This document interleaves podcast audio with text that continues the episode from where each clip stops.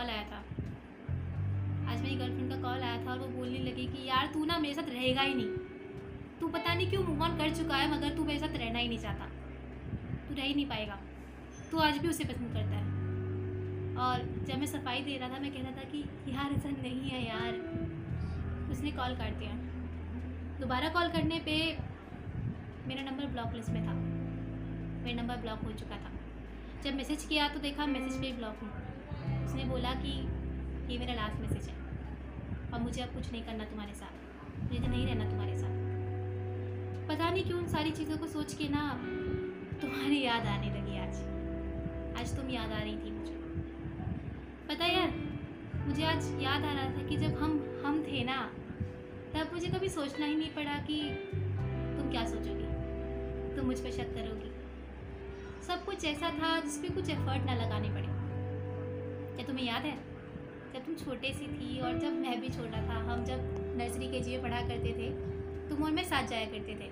हमारे पेरेंट्स हमें स्कूल के बाहर तक छोड़ देते थे और हम दोनों हाथ पकड़ के साथ में जाया करते थे। बड़ा अच्छा लगता था यार। जब लंच में मैं तुम्हारा लंच खा जाता और तुम गुस्सा हो जाती, और तुम गुस्से में मेरा लंच खा जाती, और मैं तब तुम्हें बोला करता था, ए मोटे, कम खाया कर। आज याद आ रहा है। अब भी याद है, जब तुम छोटी सी थी ना, जब तुम्हें चलना नहीं आता था, तुम सीढ़ियों के ऊपर धीरे धीरे अपने घुटनों पे चल चल के ऊपर आया करती थी मेरे कमरे में। जब मैं और मेरी पूरी फैमिली खाना खा रहे होते थे और तुम बस हमारी तरफ़ देखने लग जाती। मेरे पापा तुम्हें बोलते, सुन, इधर आ जा बेटा, साथ में खा ले। और तुम मेरे साइड में आके बैठ जाती। कभी कभी हम साथ में एक प्लेट में भी खाया करते। कभी कभी वहाँ पे मैं तुम्हें कान में चढ़ाया करता। पता नहीं क्यों, बस, याद आ रहा है। मुझे याद है कि हमने डिसाइड किया था। जब मैं तुम्हारे घर से शिफ्ट होने वाला था, हमने डिसाइड किया था कि हम मिलते रहेंगे। हमने डिसाइड किया था कि हम हर साल मिलेंगे और ना मैं तुम्हें अकेला छोड़ूँगा, ना तुम। हमारा रिश्ता जैसा है, वैसा रहेगा। शायद मैं मैं पाँच साल का था और तुम साढ़े चार की। मगर वो रिश्ता जो हमारे बीच बना था ना वो बहुत अच्छा था। मैं हर साल तुम्हारे घर के बाहर आया करता, अपने पापा के साथ, वहाँ पे मिठाई के डब्बे हाथ में पकड़ के खड़ा हो जाता और तुम अंदर से पायल की छन छन की आवाज़ करते करते भगती हुई आती। और मुझे बस एक चीज़ बोलती, अंदर नहीं आएगा? और मैं कहता, किसी और दिन। हर साल हम ऐसे ही मिला करते। कभी तुम मेरे घर आती, कभी मैं तुम्हारे घर आता। और हमारी ऐसे हर साल मुलाकात हो जाती। पता ही नहीं चला कब वो पाँच साल के बच्चे, पंद्रह साल, सोलह साल, सत्रह साल और अठारह साल तक के हो गए। बीच में हमारा मिलना थोड़ा कम हो गया था, मगर अचानक से एक दिन एक मैसेज आया। इस मैसेज में लिखा था, मेरे घर में फैमिली फ़ंक्शन है, तू आ जाइयो, ठीक है? और पूरी फैमिली के साथ आइयो, और यार, बहुत टाइम से नहीं मिले प्लीज़ आइयो। हमने डिसाइड कर लिया था। मैंने तो कपड़े भी सोच लिए थे कि मैं तुझे मिलने जाऊँगा चॉकलेट भी ले ली थी।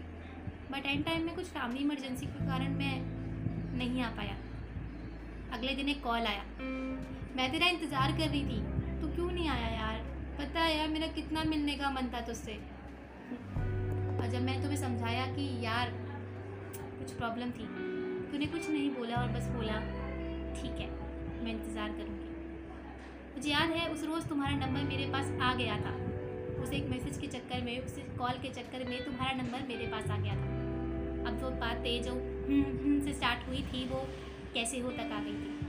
जो बात कैसे हो से स्टार्ट हुई थी, वो अब तू और मैं की जगह हम पे आ गई थी। अब बातें असाइनमेंट से शुरू हुई थी, अब बातें न्यूज़पेपर से शुरू हुई थी, अब बातें जो हमारे टेस्ट वाले सैंपल पेपर से शुरू हुई थी, अब वो बातें हमारे बारे में थी। अब वो बातें हमारे फ्यूचर की थी। हम दोनों एक दूसरे को साथ देख रहे थे अपने भविष्य में। मुझे याद है, एक रोज़ तेरे बर्थडे से एक दिन किया था। और तूने बोला था, मुझे पता। मगर बोला था कि हम फ्रेंड्स हैं ना। उस रोज़ पता नहीं क्यों बुरा लगा था। अंदर से थोड़ा दर्द हुआ था, मगर मैंने इस बात को अपना लिया था, ये सोच के कि यार, तू मेरे साथ तो है।